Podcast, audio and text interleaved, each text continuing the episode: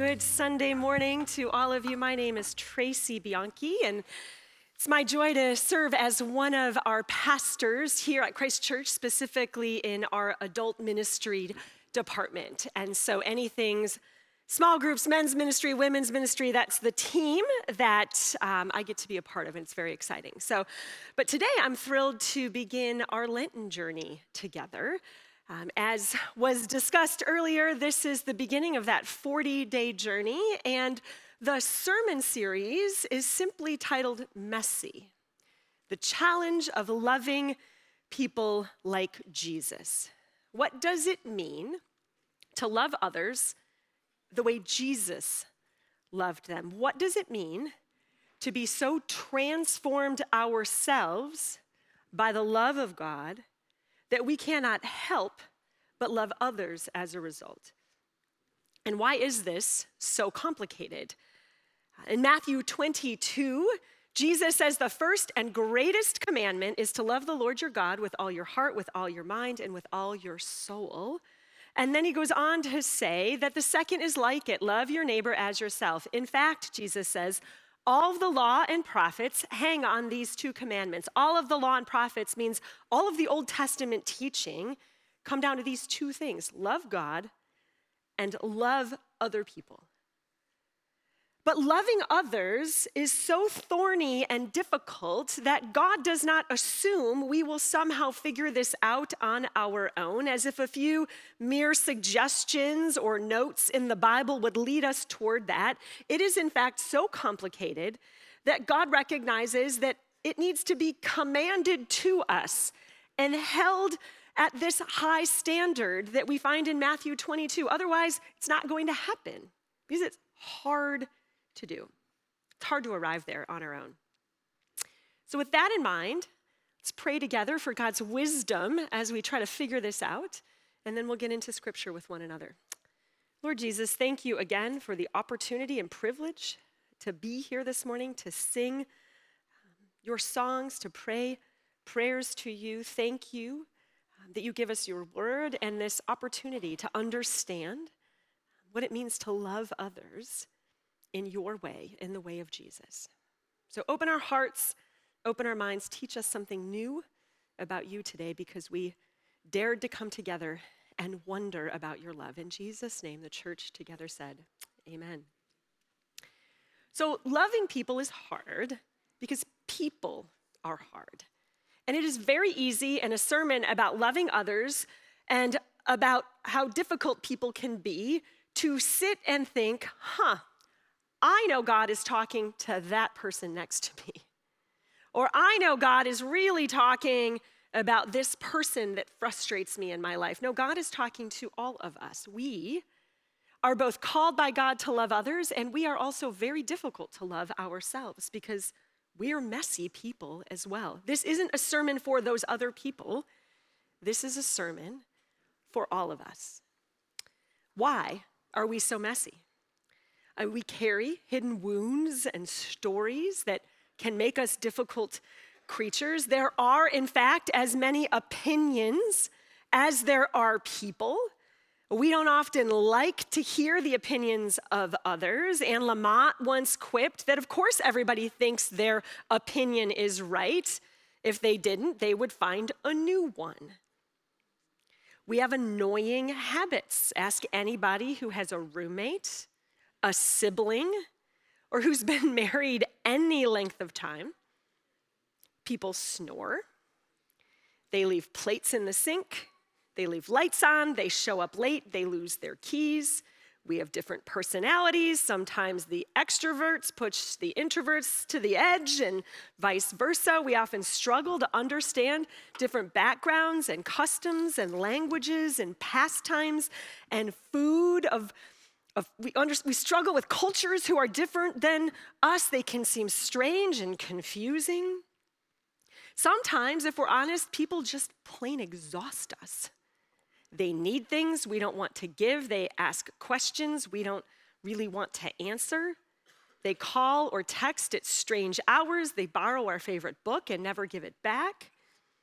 They take up time and space in our lives that we don't feel like we have to give. Loving people is messy. I was on a flight home from Boston earlier this week, and um, I don't know if you can relate to this, but have you ever been on a plane and almost everybody's boarded, and you have an open seat next to you, and you see an absolute disaster get on the plane? And maybe, maybe you're more noble than me and you've never had this thought, but maybe you start thinking, please don't sit by me. Please don't sit by me.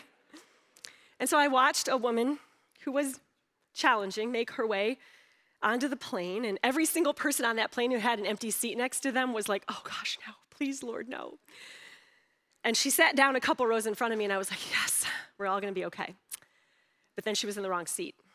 She got up, and I was on the aisle, and there was a guy next to the window, and sure enough, she was smack in the middle on the plane. And as if to claim our territory on the plane, the guy at the window and me both like immediately put our arms on the, we're like, we got arms flat. And I kid you not, she sat down and went like this and popped both of us off of the armrests. And she had this giant bag in front of her that she was hitting people on the head with as she made her way down the aisle. And I just kept thinking, I am preaching about the love of Jesus. and I was like, please, Lord. And then I was like, I don't think I can do this because she had this bag filled with giant crinkly bags of Trader Joe's trail mix, and she started chewing cashews with an open mouth. And I thought, I'm gonna have to come home and see if Dan Meyer can preach this sermon because he must love people better than I do. And you guys, she, uh, she swung both of her legs over on my side and she was sweaty, and then I was sweating. She fell asleep. She started snoring. And she had, uh, on her phone, she had some casino game she was playing that didn't time out. And so she's asleep, the volume's up, and it just keeps going. And I was like,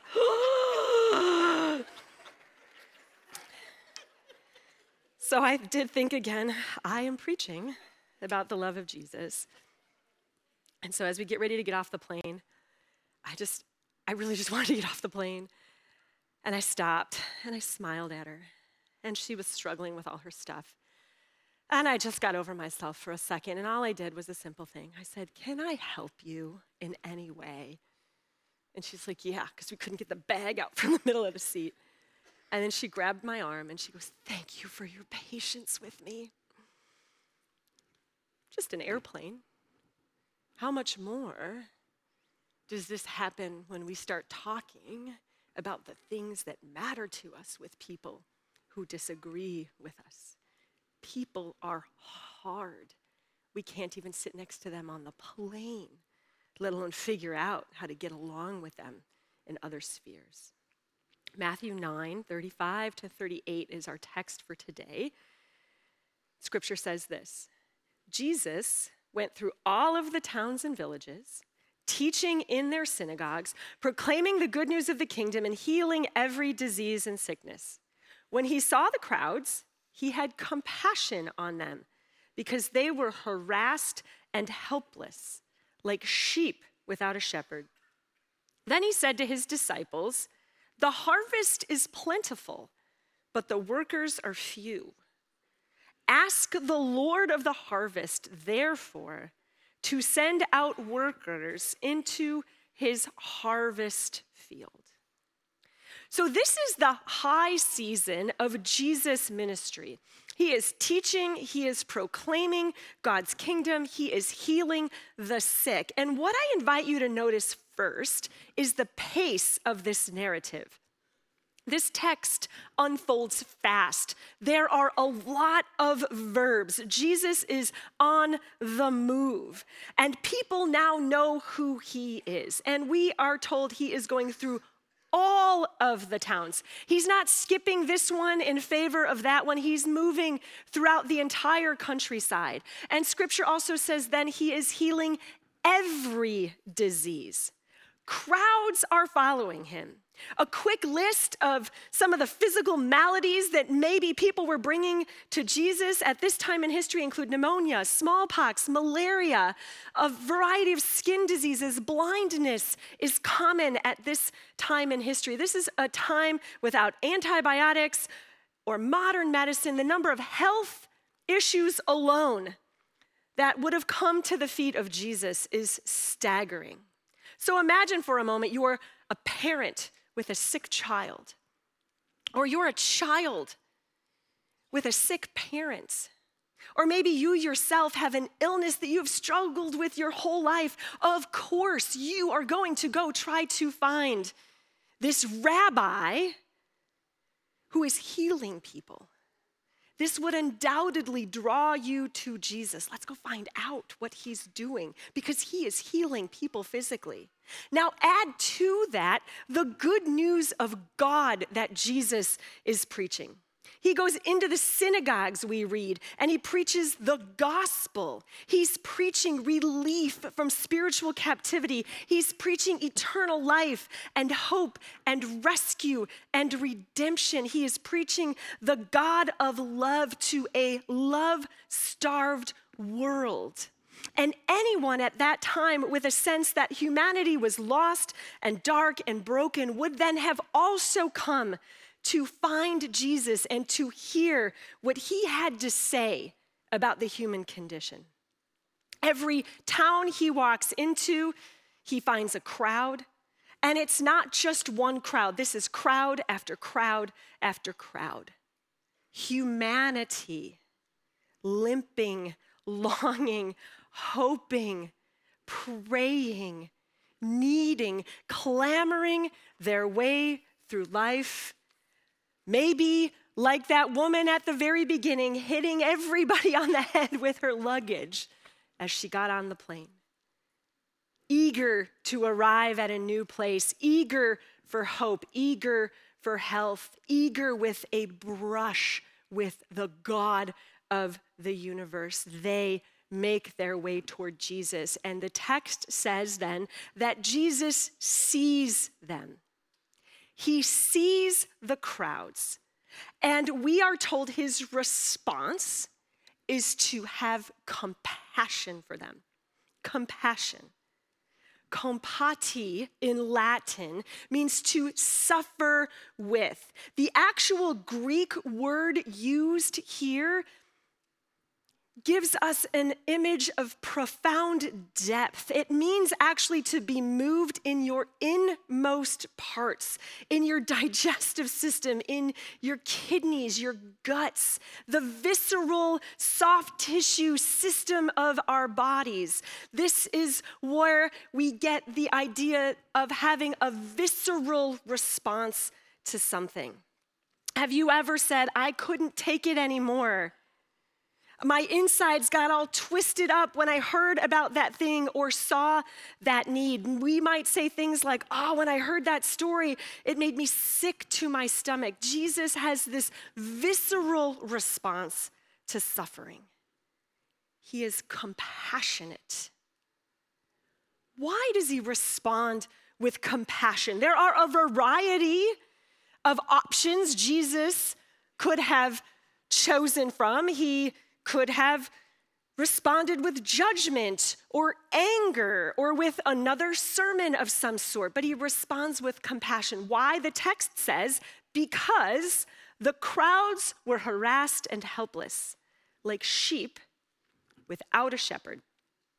So Jesus looks up, probably from whomever he was healing or praying for or preaching to, and he sees this tired out, bedraggled crowd in front of him, and he's overcome with compassion because they struggled. And there's no one, he says, helping them find their way. He feels the pain of their disorientation. Now, throughout scripture, this metaphor of shepherd and sheep is common. It appears actually very early in the Old Testament in Genesis, and it's threaded throughout the Old Testament, perhaps most famously, Psalm 23 The Lord is my shepherd.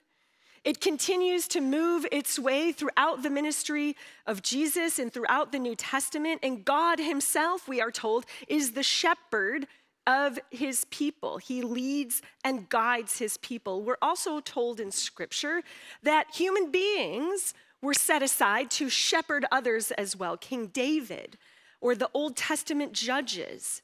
We're later told that selfish kings and rulers who ruled for their own desire are then called selfish shepherds. In this passage, the harassed and helpless nature of the crowd is sort of a multi layered reality. Jesus calls them sheep without a shepherd for a few layers of reasons. First, because the people who were meant to lead them had let them down. Whether it was the politicians at that time, the Roman government, or their own religious leaders, no one was caring for the crowds in the way that Jesus knew God wanted them to care. The systems designed to help them were corrupt or non existent. The religious leaders, again, of their time, those tasked with spiritual caregiving, were either complicit in creating chaos or indifferent to it. In fact, which is timely given that it is Lent, the religious leaders at that time were so jealous of Jesus' power and influence that instead of watching him care for people and seeing what he saw, they started plotting to kill him. This guy is way too popular. We need to move him on. So, so consumed with their own jealousy, they are not caring for God's people. They're just plotting to kill Jesus. So the crowds are spiritually lost because no one is caring for them. And then, as we said, they are filled with people who have physical need. They are sick, they are struggling. The crowd is filled with sick, needy, anxious, nervous, lost, angry, misled, and hurt people, which, to be honest, sounds a lot like any crowd of people in our day. Group of humanity trying to move together to figure out the better way forward. And the God of the universe looking at all that and going, This group of people needs a shepherd. Jesus is overcome with compassion. If we stop here for a moment, I don't know about you, but I will often read a narrative like this, and I'm not quite sure where to put myself in the story. Because we have 2,000 years of hindsight in Bible studies and Christian colleges and seminaries and all these other things. And we can say, rightfully so, we live in a different era, right? We live in an era of modern medicine and artificial intelligence, and the crowds look a little different today. So it is easy, if we're not careful, to kind of maybe think we're standing next to Jesus, like his junior associate or something. Like, oh yeah, I see what you see. How come they're not helping each other? Where are the shepherds? This is a grave error. We are both people in the crowd and perhaps also shepherds who can help people find their way through the crowd to find Jesus. We are both showing up with our own messiness, our own brokenness, the things we do to others, the ways we've made errors in our life. We are the messy people, but we also, any of us who've been around faith for any length of time, might know something about the God who's inviting us to shepherd these people. We are not next to Jesus surveying the scene, we are in the crowd. Matthew does not say that Jesus had a consultant by his side. His disciples were nearby, but they're consistently touted as examples of missing the point. Last time I was uh, at a concert at Soldier Field, I don't know if the last time you've been to a Bears game or a concert there. I was uh, at a show last summer and it was June and it was like 9 million degrees. And uh, it, it took us forever to get out of the stadium. And we were up in the really like altitude seats. We did not have great seats. And it took us forever to make our way down. And all of humanity was shoved together the minute the concert ended. And it didn't matter whether you had the nosebleeds or the box seats or you were on the floor and could touch the stage. Everybody was shoved together for what took us about 45 minutes just to get out of Soldier Field and across to, uh, to the museum where we, the crowds finally let up. And I thought about that as I was studying this passage because I think what happens in the Christian life is we sort of like to hover over the scene and maybe think of directing it from on high, as if we didn't have to exit the stadium with everybody else. And we walk and we bump into each other, and what is really happening in the world is that we are in the crowd too. And so we are with people, but also we know the God of the exit. and sometimes the journey of faith and loving others is recognizing fully we are messy people in the crowd too. But come with me, messy friend. I know the God of the exit. And that God has so transformed my life that I cannot help but figure out with you how to get to the other side of this crowd. Jesus sees the crowd and he sees all of this. And notice his reaction in, tech, in the text. It just says that Jesus saw them. He did not label them by their shortcomings or struggles. It does not say Jesus saw the paralytics, the lepers, the poor, the old, the young. It doesn't list what Jesus saw. There are no labels in this passage. It simply says that Jesus saw them. And throughout the Gospels, we read that Jesus sees people over and over and over again in this same way. In John 1, Jesus, we're told, stops to see the disciples who are following. There's a couple people who are following him, and they haven't made themselves known to him. And Jesus stops and turns around and he sees them. He's like, Hey, what are you following me for? Come on, come on over. Let's have dinner together. Come with me. He sees them and he takes them along. In John 5, there's a paralyzed man lying by a pool. And Jesus sees him, and we don't have all the details of the story, but whatever exchange they have, Jesus learns enough about him and spends enough time seeing him to learn that this man has been lying there for 38 years. And they have a conversation, and Jesus sees his need, and Jesus also sees the story behind that need.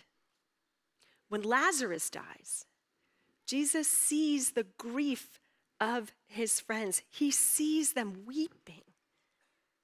And he doesn't just pat them on the shoulder with a pithy little statement, maybe he got somewhere along the way. He sits with them, he weeps with them.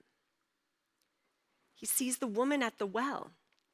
And he doesn't just see the label that the entire community had placed on her, he sees her and he asks her questions and he sits with her and he receives her story of loss and puts the pieces together on how she ended up in the situation that she was in. And when blind Bartimaeus calls out to Jesus from the city gates where he was begging alone, and everybody else shushed him, like, shh, don't bother Jesus.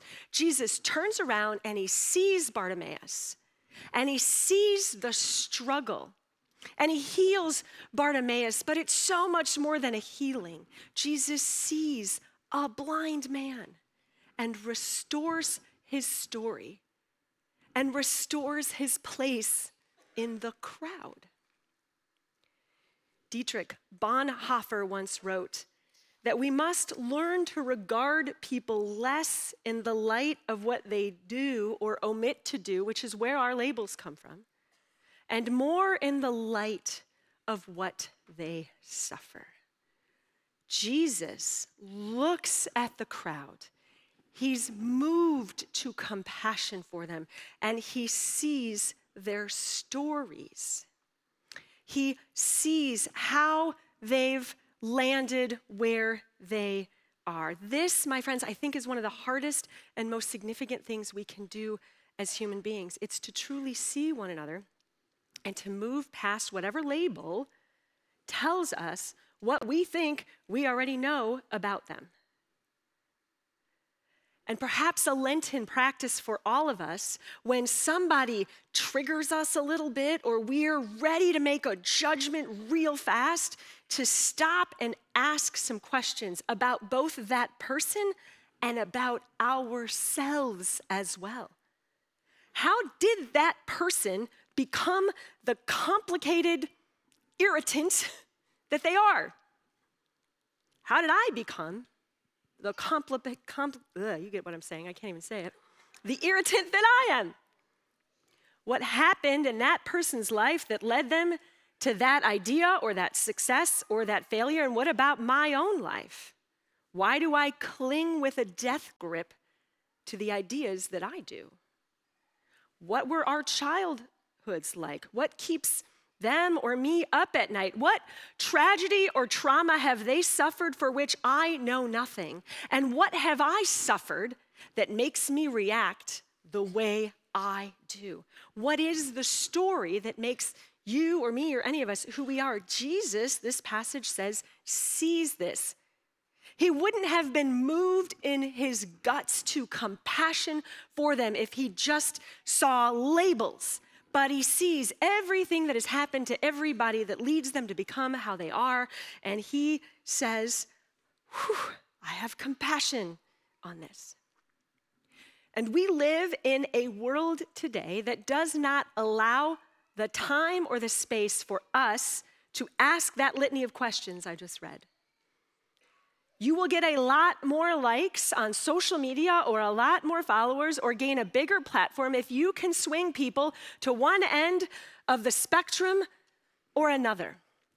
It is easy to whip people up into a frenzy if all I see is a label that I was told on a meme or reel is true about you.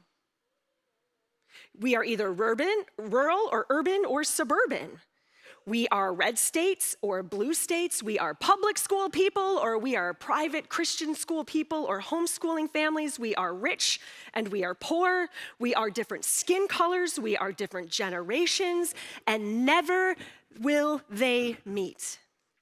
This is the air we breathe. We are taught to push people to a pole, make an easy label about them, and then we don't have to look at them anymore. We can just write them off as those people who do those things that we don't like. This is not what Jesus sees when he looks at the crowd. He sees the people in the crowd and all the tangled up pieces of their life that landed them with a label that somebody else might have slapped on them, but the God of the universe never slaps a label on us and certainly doesn't see us with our labels. So to see people in the way of Jesus is to see the story of life that created this person in front of you and to learn to love them in that place. It's so interesting to me how fast we as human beings reject one another sadly, even within Christian circles and in the church. Because if anybody had a reason to reject others, it was Jesus. I mean, it is a divine wonder that Jesus goes to the cross for us. After taking in all of our shortcomings and our stupidity and our arrogant ways, and the way we walk through life judging others, Jesus looks at us and comes to the unbelievable conclusion that instead of casting this whole thing aside, he's going to go to the cross and redeem us and step in and absorb all of this for us. If anybody could have labeled the whole thing as not worth his time and effort, it was certainly Jesus but he endures the cross from a place of love that can so transform us that we cannot help then but turn and see the crowds of our time in a dramatically different way through the eyes of love. Jesus sees the crowds and he sees divine possibility. If there was not possibility in that crowd, he never would have moved to the action steps later in this passage. That he's hinting at the harvest is plentiful, but the workers are few. Who's going to go and love these people? And Jesus looks out at the crowd and sees with the heart of God.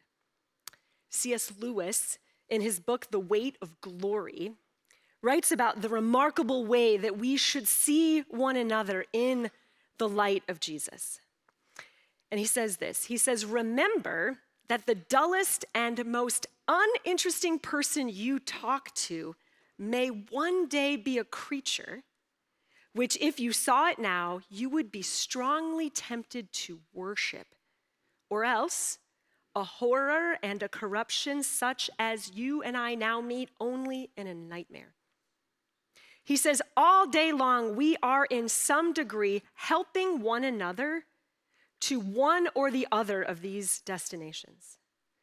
It is in the light then of these overwhelming possibilities that we should conduct all of our dealings with one another.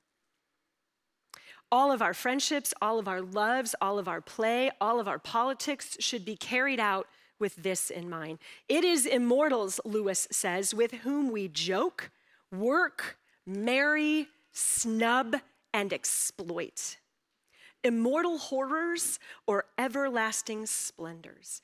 Next to the Blessed Sacrament itself, next to communion, Lewis says, our neighbor is the holiest object ever presented to our senses. Whoa! That is a way of seeing people that I confess I have a hard time doing. And then we enter the world of Jesus and we intersect a quote like that with this story of God's people.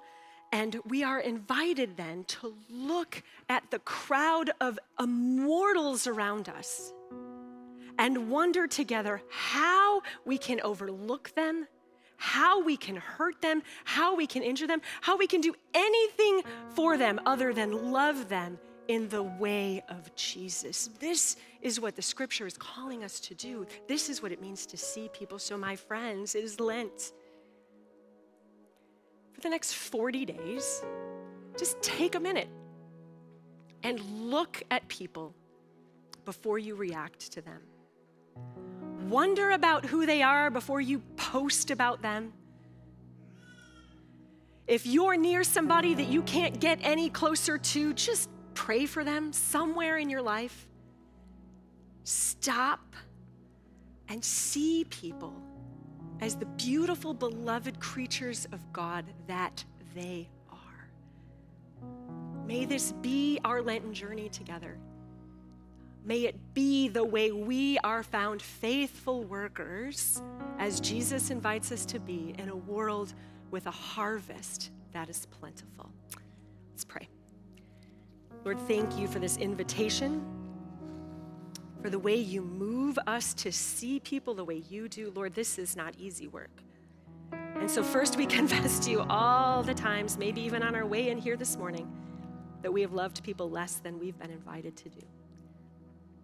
And help us see them. Help us slow down and see our world, the people in it, the way you see them, as divine beings who bear the weight of your glory.